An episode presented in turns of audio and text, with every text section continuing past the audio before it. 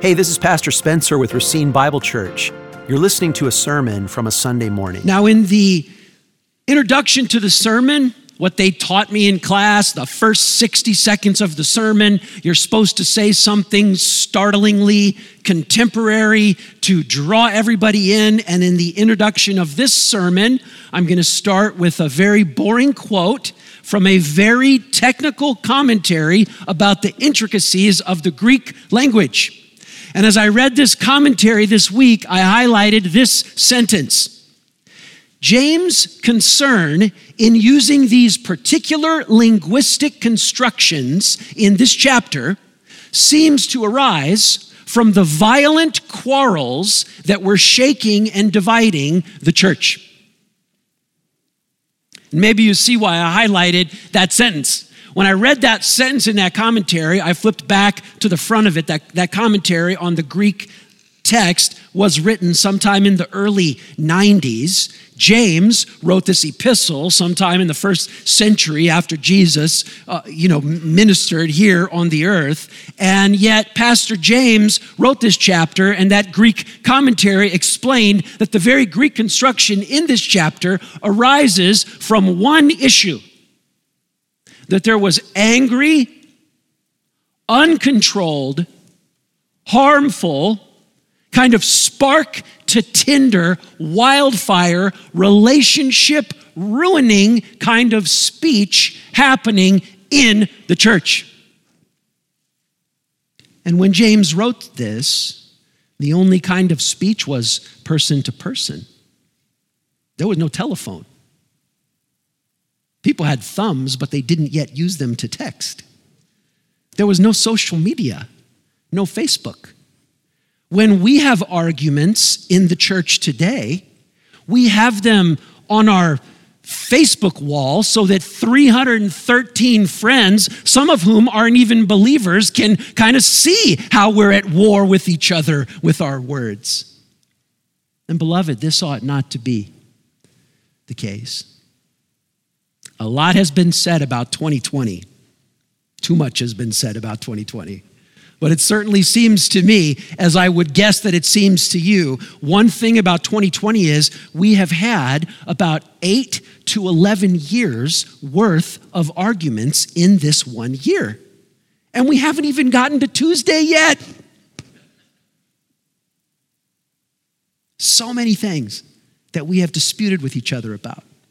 And, and it's okay to argue about government overreach and masks and election and social justice. There's, there, there, are, there are important points to be made about those things, but in so many of our uh, quote unquote discussions, more accurately labeled arguments, have we sinned with our tongue? We just finished James chapter 2 last week, and the theme of James chapter 2 was how faith has to show up in works. And now in James chapter 3, James says words are works. In fact, words are perhaps the most common form of works. And if your faith doesn't show up in your words, which are the most common form of works, then maybe you don't have true faith at all. The thought flow for this paragraph is that in verses 1 and 2, there's a warning that if you're a teacher, ha ha ha, if you're a teacher, that means you talk a lot and you're going to be judged for all the talking that you do. And then in verses three through eight, there's a warning that the tongue is incredibly explosive and dangerous. And then in verses 9 through 12, there's a warning that the tongue can reveal a divided, unstable heart. And so we see James chapter 3. Not many of you should become teachers, my brothers, for you know that we who teach will be judged with greater strictness. For we all stumble in many ways, and if anyone does not stumble in what he says, he is a perfect man, able also to bridle his whole body. If we put bits into the mouths of horses so that they obey us, we guide their whole bodies as well. Look at the ships also. Though they're so large and they're driven by such strong winds, they are guided by a very small rudder wherever the will of the pilot directs. So also the tongue is a small member, yet it boasts of great things. How great a forest is set ablaze by such a small fire. And the tongue is a fire, a world of unrighteousness. The tongue is set among our members staining the whole body, setting on fire the entire course of life, and set on fire by hell. Every kind of beast and bird, of reptile and sea creature can be tamed and has been tamed by mankind, but no human being can tame the tongue. It is a restless evil full of deadly poison. With it we bless our Lord and Father, and with it we curse people who are made in the image and likeness of God. And from the same mouth come blessing and cursing. My brothers, these things ought not to be so. Does a spring pour forth from the same opening both fresh and salt water? Can a fig tree, my brothers, bear olives, or a grapevine produce figs? Neither can a salt pond yield fresh water. I'm just going to make three straightforward points from this text about how much help we need. Point number one all of us need all the help we can get with our tongues. All of us need all the help we can get with our mouths. The tongue, James says, is the tip of the iniquity iceberg. The tongue, James says, is the spark of the wildfire of sin in our lives. And so your battle for vocal holiness, your struggle for verbal holiness, for vocal Christ likeness, is going to be the longest running struggle and, in some ways, the most important struggle of your life. James uses the word we in verse 2 for we all stumble in many ways. He's on his way with the rest of us. He has his struggles with the rest of us. I have mine, and you have yours.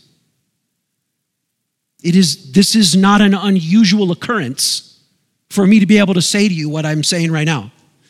This week, after a discussion with a couple of our elders, the day after that discussion, I had to go back to one of our elders and say, You know, I disagreed with you in that discussion we were having. I just want to reaffirm my esteem for you. And I just want to double check that even though we don't agree about this matter, we are confident in our love for each other. I had to do that this week, not because I was preaching on James 3, but because I have to do that almost every week. And so do you. We all need all the help we can get here. James says what the rest of the Bible says that there is hardly a sin more pervasive than sins of speech. There's hardly a human failing more commonly failed in than failure to control the tongue. If you were going to make check marks about what a bad person somebody was, you could make a lot of them just based on her or his words. The Proverbs are in hearty agreement with James chapter 3, verses 1 and 2. Proverbs 10, verse 19, where there are many words, remember this one? Proverbs 10, verse 19, where there are many words, transgression is unavoidable. Unavoidable. Ah. Be awesome to have a Bible verse that would be like, success is unavoidable. Doing great is unavoidable. This Bible verse says transgression is unavoidable. When there are many words. Proverbs 10 19, when there are many words, transgression is unavoidable, but the one who restrains his lips is wise. Proverbs 13, verse 3 the one who guards his mouth preserves his life. The one who opens wide his mouth comes to destruction. Proverbs 13, 3. When the Apostle Paul says in Romans 1 and 2 and 3 that we've all sinned and fallen short of the glory of God, when he capstones that argument that trails its way through chapters 1 and 2 and 3. He capstones it in Romans 3, verses 13 and 14, by saying that our throat is an open grave. And when he says that in Romans 3, he is quoting from Psalm 5 and Psalm 10. You can't get away from this theme in Scripture, Old Testament and New. James says in verse 2 we all stumble in many ways. There's an, a very old saying that has been just as true uh, through all the centuries that it has been uttered. This old proverb simply says this The excuse of ongoing weakness is the unhappy possession of every man and woman on the earth. Ongoing weakness is the unhappy possession of every man and woman on the earth. We all stumble in this way. None of us is sinless. 1 John 1 8, if we say we have no sin, we make God a liar. And if we say we have no sin with our tongue, well, that's just the most ridiculous statement ever.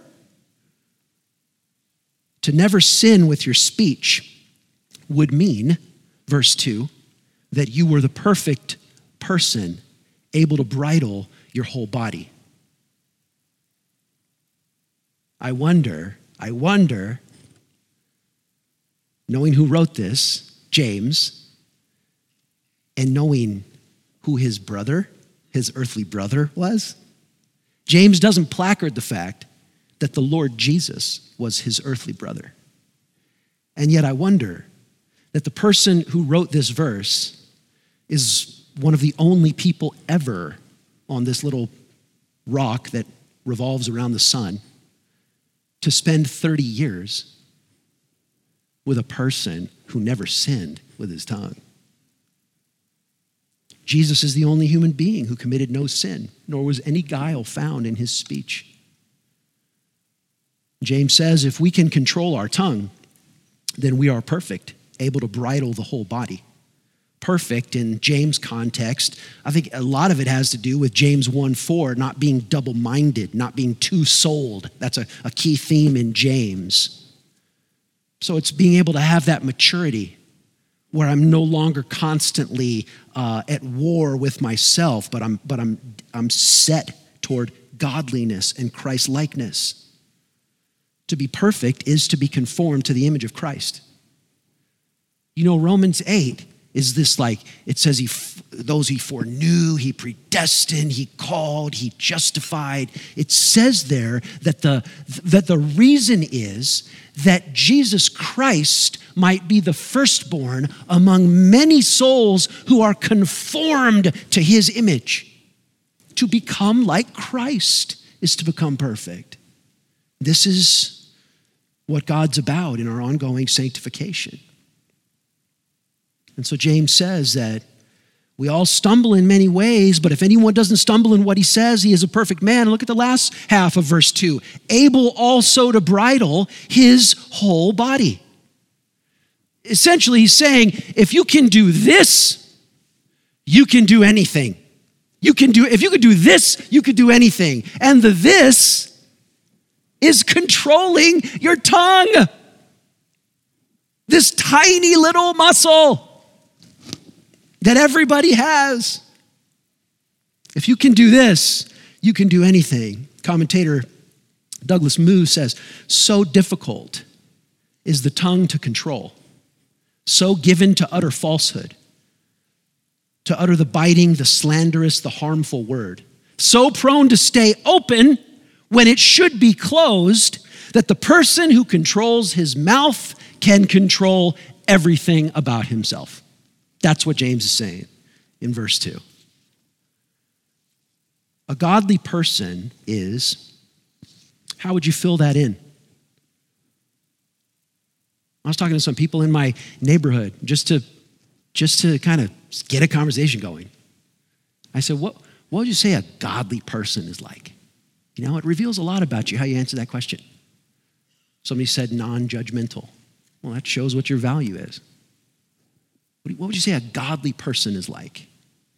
How would the Spirit of God in the inerrant Word of God fill in if someone does this, then they are truly godly? The way the Spirit of God fills that in strikingly is simply this they control their tongue.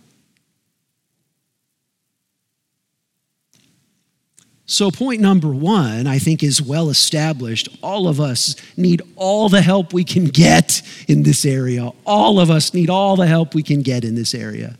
The second point I want to make is more from verse one, and that is that the teachers among us need extra help in this area. The teachers among us need extra help here in this area. I think this is an important point because I I made some rough calculations this week. If you add up, if you add up all of the teachers at Racine Bible Church, I mean, I'm looking out. I'm not going to point at you and say your name, but I see several teachers there. I see several teachers in this section. I see several teachers in this section and in the section over there. If you add up all the teachers between children's ministry uh, ABF leaders, youth leaders, various Bible studies for women, various Bible studies for men, various small groups. Easily, you're at over 100, easily. Teacher is an important role in the New Testament. It's a spiritual gift according to 1 Corinthians 12 28. It's a spiritual gift according to Ephesians 4, verse 11.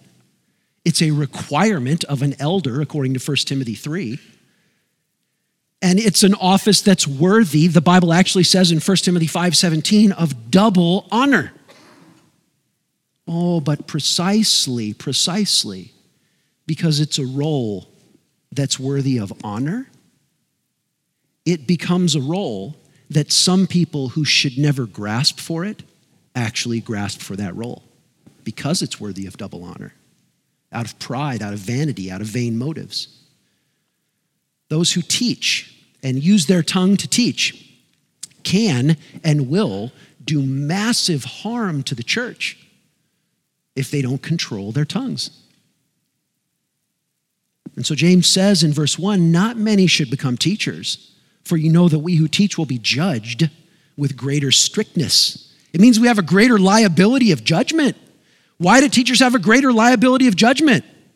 Because James 3 is saying, along with Romans 3, along with Proverbs 10, along with the rest of the Bible, that sins of the mouth are the most common sins and the hardest to control. So the teacher has a greater liability to judgment because the teacher is always doing this activity, which the Bible, uh, which the Bible indicates is the most dangerous activity we can do. Teachers are doing that activity more than others. They're speaking, and so they're going to be judged with a greater judgment because their ministry involves speaking, which is the hardest part of the human being to control, and which is the easiest part of the human life to indulge in sin over and over again. And teachers are going to face a stricter judgment. Teachers have the most expensive rate of liability insurance. We're getting a new roof on the church now. I'm sure one of the things the deacons checked on was the liability insurance of the contractors that we have to do it. So if they fall off, you know, it's not, you know, we, we want them to be saved, but we, we also don't want some, some massive lawsuit because of this and that and the other thing. Think about the liability insurance of that uh, outfit just past Highway 11 on the interstate where they take people up and jump out of airplanes. skydiving instructions right there down the road. Wonder what their liability insurance is. Well, whatever it is, Bible says that teachers should pay a higher premium for their insurance than those skydiving instructors. That's what this means. And if that's the case, then I think it's really important for us to establish together what faithful teaching is and how to be sure that faithful teachers will pass this strict test of judgment. So I want to give you just uh, a, a three insights into what faithful teaching is. And I think these are important, number one, for those who teach, which is many of you, if not most of you. And second, I think this is important for everyone who listens to teaching, which is all of you. How do we know that teaching is faithful? Three simple uh, descriptions of faithful Bible teaching. Description number one.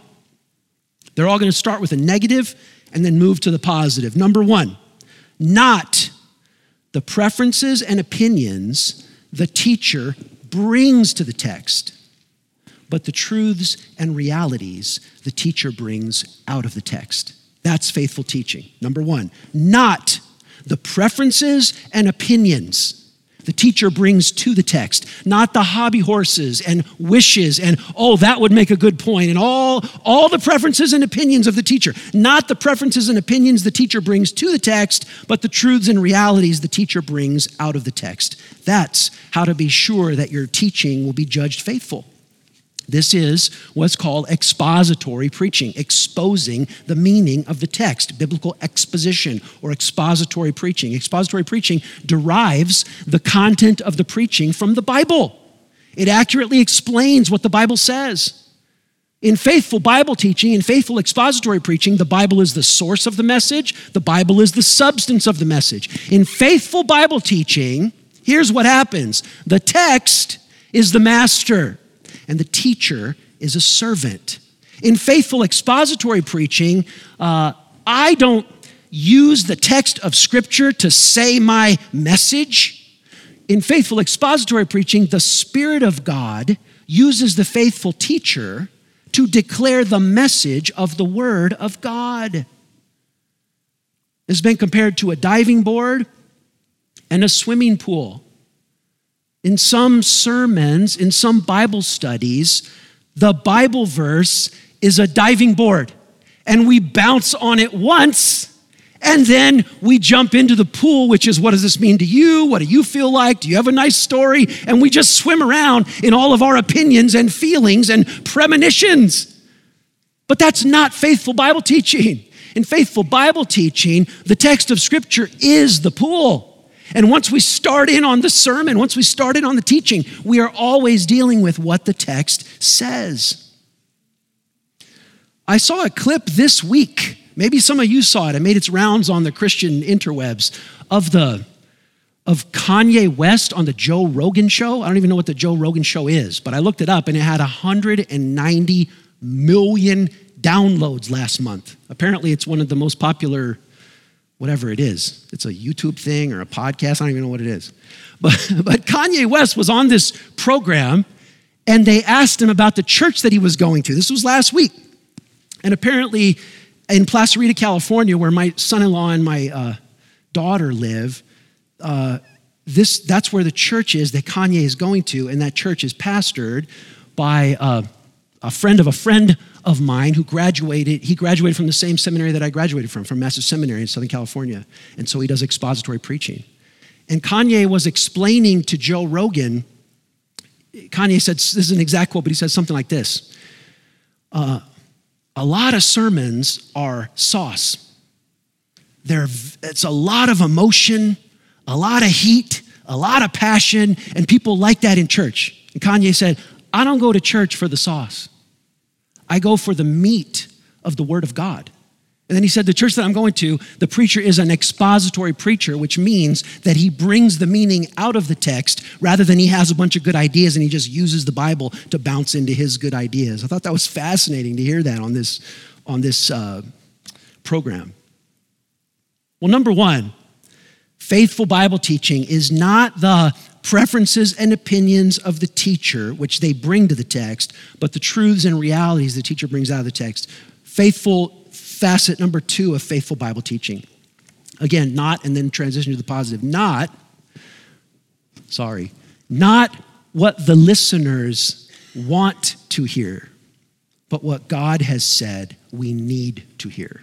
Not what the listeners want to hear, but what God has said we need to hear.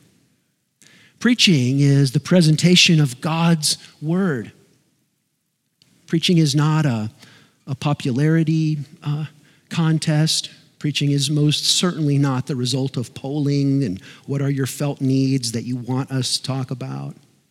Preaching is the presentation of the Word of God. And preaching is the presentation of information for the purpose of transformation. And preaching is the presentation of information in the Word of God for the purpose of transformation, and that transformation is painful. And we will not immediately welcome it. So, a faithful preacher has to push through and do what is best for those that he cares about, rather than merely what they're asking him to do in the moment. In the moment, we're always going to ask you to withhold the knife. But that may not be what we need long term when the cancer needs to be excised. Some preachers get timid right here. Preaching is the presentation of information for the purpose of transformation. Some preachers get timid right here. They're willing to present information, but they're not willing to press through when they fuzz up against resistance to transformation. But that's why the Bible calls preaching sowing the seed. What we want to see is a new fruit, a new crop. That's why the Bible calls preaching uh, in, in uh, where is it, in Second Corinthians, taking captive in a warfare every thought that is against the lordship of Jesus Christ. It's why preaching is called in the book of Ezekiel tearing down strongholds. The ministry of the word is exercised to this purpose. And this is where preachers get into the wrong kind of humility for which they will be judged. People will be judged for their pride and commended for their humility. But in our day and age, we kind of flip this around, and, and some Christian teachers, they front a kind of humility for which God will judge them because they're too timid to just directly say what the Bible says and get in trouble for it. And that's a humility that Jesus finds distasteful. That's the wrong kind of humility and timidity. The worst Bible teachers are timid precisely where they fear that people will uh, disagree with them. It, it, it would be funny if it wasn't so sad that the worst Bible teachers are timid precisely because they are afraid that they will be understood and they will be disagreed with, and they don't want that. So, faithful Bible teaching has an absolutely uncompromising boldness to deliver what God has said. One of my historical heroes is Martin Luther. You know, Martin Luther had the spiritual gift of sarcasm. I don't know if you know that, but he did. I know many of you, you think you have that gift, but you don't. Only Martin Luther had it. He had the spiritual gift of sarcasm, and he, uh, I was just reading uh, this little collection of his letters where he's going back and forth with Erasmus. And Erasmus is teaching the Bible, and he's not doing a good job of it. He's being too timid and too humble and he's not just saying what the Bible says. And Luther's had enough. And so Luther writes to Erasmus this Erasmus, shall the Creator come down to you, his creature, and learn what it is that should be preached? What, Erasmus? Did the foolish and unwise God of heaven not know what to say until you, his instructor, decide what he should say? No, God's truth shall be spoken everywhere and in every sermon, come what may. We're here to deliver the truth of God's word, not to win a popularity contest. And the fear of the Lord delivers one from evil. Luther sounds very bold, and I'm sure he is very bold, but that is because Luther trembled before Almighty God. When you see someone who is bold and fearless, they are fronting, and that's a that's a, that's a, a, that's a sort of a false boldness, unless that man trembles before Almighty God, because it is the fear of the Lord that leads to the deliverance from the fear of man and gives what is called a holy boldness. And this is what we need. Because Ezekiel 33 says, if I fear the people and I don't declare what they need to hear, their blood is on my hands. I am more afraid of that than I am of your angry rejection of me personally. This is where it comes from. The fear of the Lord and the fear of his judgment, because James, 3, James chapter 3, verse 1 is true, that I will face that judgment. Woe is me if I think your judgment of me is the one that I should fear.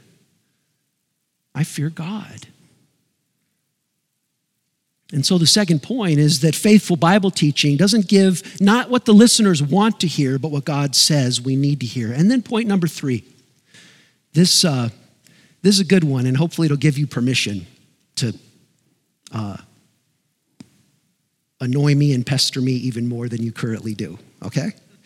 Point number three uh, faithful Bible teaching, speaking as the teacher, uh, does not put me above and protect me from feedback and criticism, but it puts me in a position to receive feedback and criticism. If I'm a faithful Bible teacher, I do not view my role as teacher or my office as teacher, like don't strike the Lord's anointed or whatever. I don't, I don't view that role as putting me above and protecting me from feedback and criticism. But my role as teacher puts me in a position to receive healthy feedback and honest criticism. Human nature is such that anytime you're elevated or honored in a position as a teacher or a leader or whatever, that you'll be tempted to pride and vanity. And pride makes you want to crave compliments. And vanity makes you want to absolutely reject all criticism. Pride and vanity will always lead teachers to become defensive in the face of criticism or to become devastated by criticism. Have you ever had a teacher or a boss who was always defensive in the face of criticism or always deflated in the sense of criticism? Those are both manipulative tools to get me above a position where nobody will criticize me anymore, and they're both satanic. They're not godly. If you're always defensive of criticism, it's you become that kind of person who's like, whatever the criticism is, your response is, well, well, what gives you the right? Well, you have your own issues. Well, why do I have to listen to you? You don't even know who you are. You don't know what the kind of pressure I'm under, blah, blah, blah, blah, blah. If you're devastated by criticism, then that's the sort of, you know, that's the sort of manipulative uh, vulnerability that says, well, then I guess I'll just give up. I, I'll just quit. I'm nothing. Rather than being defensive in the face of criticism or devastated by criticism, a godly teacher who's ready to face God's judgment receives criticism and learns from it. A mentor told me many years ago, and I have I've always remembered this. I think I can say most of the time I've lived it, but certainly not all the time. But my mentor told me years ago when I was first learning how to preach, he said to me, it's so simple, but it unlocks something for me. He says, Spencer, if you become a teacher in the church, then that means you are a person who's always going to be up in front talking to them. Part of the deal is that gives every one of them the right to talk to you about you and about what you have said to them. Don't ever forget that. Don't ever forget that. He said, that's the way it works. So expect it, invite it, and live with it. And every time they talk to you, he told me one more thing. Every time they talk to you, he said, do not let their praise and their commendation fill you up. And do not let their criticism and their condemnation empty you out. You are filled up by the smile of Almighty God in your life. And if you have that in the Lord Jesus Christ, then you, are not, you're not going to go from wave to wave of either praise or condemnation. And we need that. You, you want that in those who are in a, in a teaching position in your life. You want them to not be above feedback and criticism, but to receive it in a healthy way. And I, uh, you know, I, I hope, I, I, my intention is to invite that from you. I hope that I do. I hope that all of our teachers do. Every ABF teacher, every youth leader, you know, they should receive our thanks, but they should also receive our, our good feedback on what they're doing. So pray for your teachers. Pray for their courage and integrity. Pray for them to know the smile of God so they won't be washed to and fro by praises or condemnations. Pray for that Acts 20, 26, and 27 kind of clarity for them where the apostle was able to say when he jumped on a boat to get out of town, he was able to say to them, I know that I'm innocent and your blood is not on my hands, for I have proclaimed to you the whole counsel of God. Pray for that for your teachers. Well, if the first point was that we all need all the help we can get, and the second point was the teachers, especially teachers, need a special amount of help, let's conclude with the third point, which is where's the help? where's the help that we need? A couple of commitments that can help us, a couple of commitments that can give us the help that we need. Commitment number one slow down and speed up. Slow down and speed up. James chapter 1, verse 19. You know it, I hope. I know you don't do it because I don't, but I know you know it because I know it. Know this, my beloved brothers, let every person be quick to hear, slow to speak, slow to anger. Oh, for a day, for a day in the life when I could be quick to hear and slow to speak. We got to slow down before we speak. We got to slow down before we speak. We need to pause before you post that thing on your social media. Very wise to use that uh, draft folder. I know a couple of people who never, never post something right when they write it. They always wait an hour or two. That's a great idea. Pause before you post. Tremble and pray before you text that word of anger or correction. You know you can be right when you correct somebody. They can be wrong and you can be right. And you know that you can do it in a way that makes your rightness wrong, in a way that makes their wrongness even worse. So pause and tremble before you offer that word. I'm not saying you don't offer it, but you offer it carefully. Be slow to speak. Take a deep breath before you hit send. The problem is you carry a grenade with the pin pulled out of it or almost all the way out of it in your mouth all the time. The problem is you carry around a grenade with the pin almost all the way out of it in your mouth all the time. And the problem is that last phrase all the time. The very fact that we have the very fact that we carry that around with us all the time makes us quick and uncareful and hurried in the way that we do it. But if we could really reckon with the fact that that grenade is there and the pin is almost all the way out, if we could really reckon with that fact moment by moment, then we would become slow to speak. So slow down, but secondly, speed up. And by speed up, I mean this. Oh, church, I am, I'm, I'm not getting on my knees because you wouldn't be able to see me behind this wooden pulpit, but this is the point. This is what I mean by speed up. Oh, church, be quicker to forgive. Oh, be quicker to overlook. I'm not saying that person that said that mean thing to you is in the right, they are in the wrong. But what I am saying from the Word of God is the Word of God says here that multiple people in the church will do that to you over the course of your life because no one, no elder goes without sinning with his tongue. Nobody in the church is sinless with their tongue. So people in the church are going to wound you with their tongues. You can't avoid that, but what you can do is you can become a person who responds to that in a Christ like eager to forgive, quick to forget, keep no record of wrongs kind of way. This is one of the things that is that gets to me the worst about 2020. I don't this is not a political or a scientific statement. This is just a spiritual reality. I am not afraid of COVID-19. I'm not afraid of dying. But I am very afraid that Christians are giving up on each other because of the crazy stuff that we're saying about COVID 19 and masks and, and this and that and the other thing. We need to be quick to forgive each other and believe the best about each other. There have been a few times in my ministry, I, there have been a few times in my ministry when somebody really wronged me. They were super mean to me and they knew it, and I knew it. This is kind of this is kind of good. There have been a few times when a member of the church was mean to me, and they knew it, and I knew it.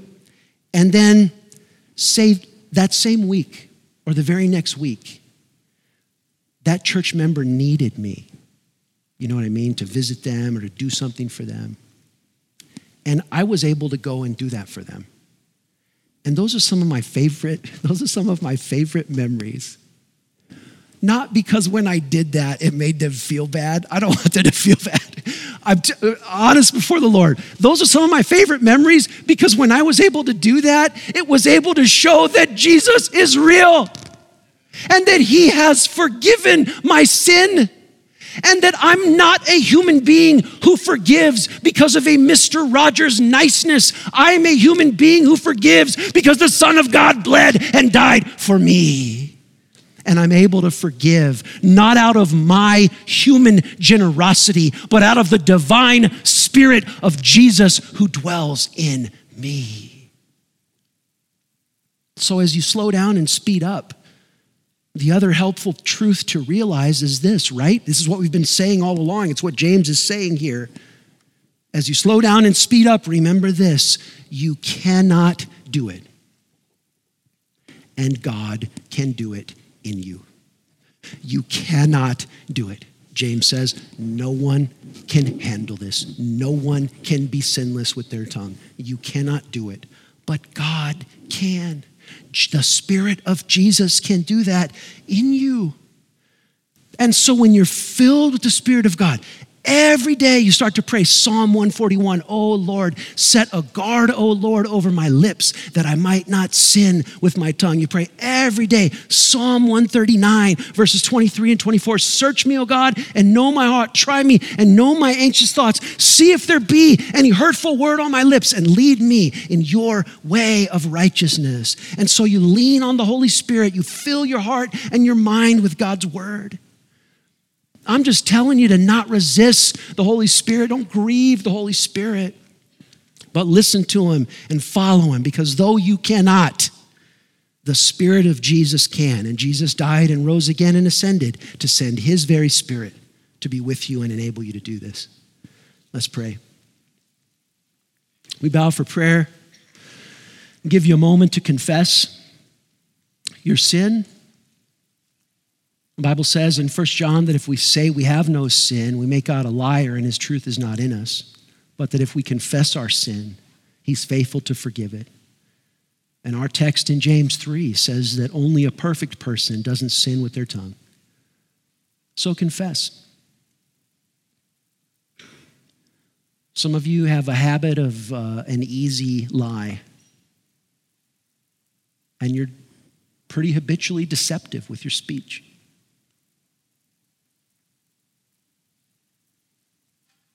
Some of you, in your anger and frustration, you hurl cruel words at your kids or your parents or your spouse or your friends. You need to confess that. We need to confess our sin.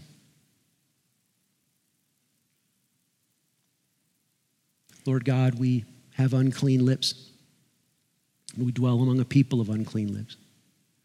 We confess our sin to you. And with that holy coal, with that sovereign blood of the Son of God, we count on you to forgive our sin, cleanse us from all unrighteousness. So as we confess our sin, we ask you to lead us and guide us, establish in us sweeter habits of speech, make us slow to speak, quick to forgive, and in every moment dependent upon you, sweet Holy Spirit of God do a marvelous work in us for Jesus' sake. Amen. To find out more about our ministry, contact us at racinebible.org. Thank you for listening.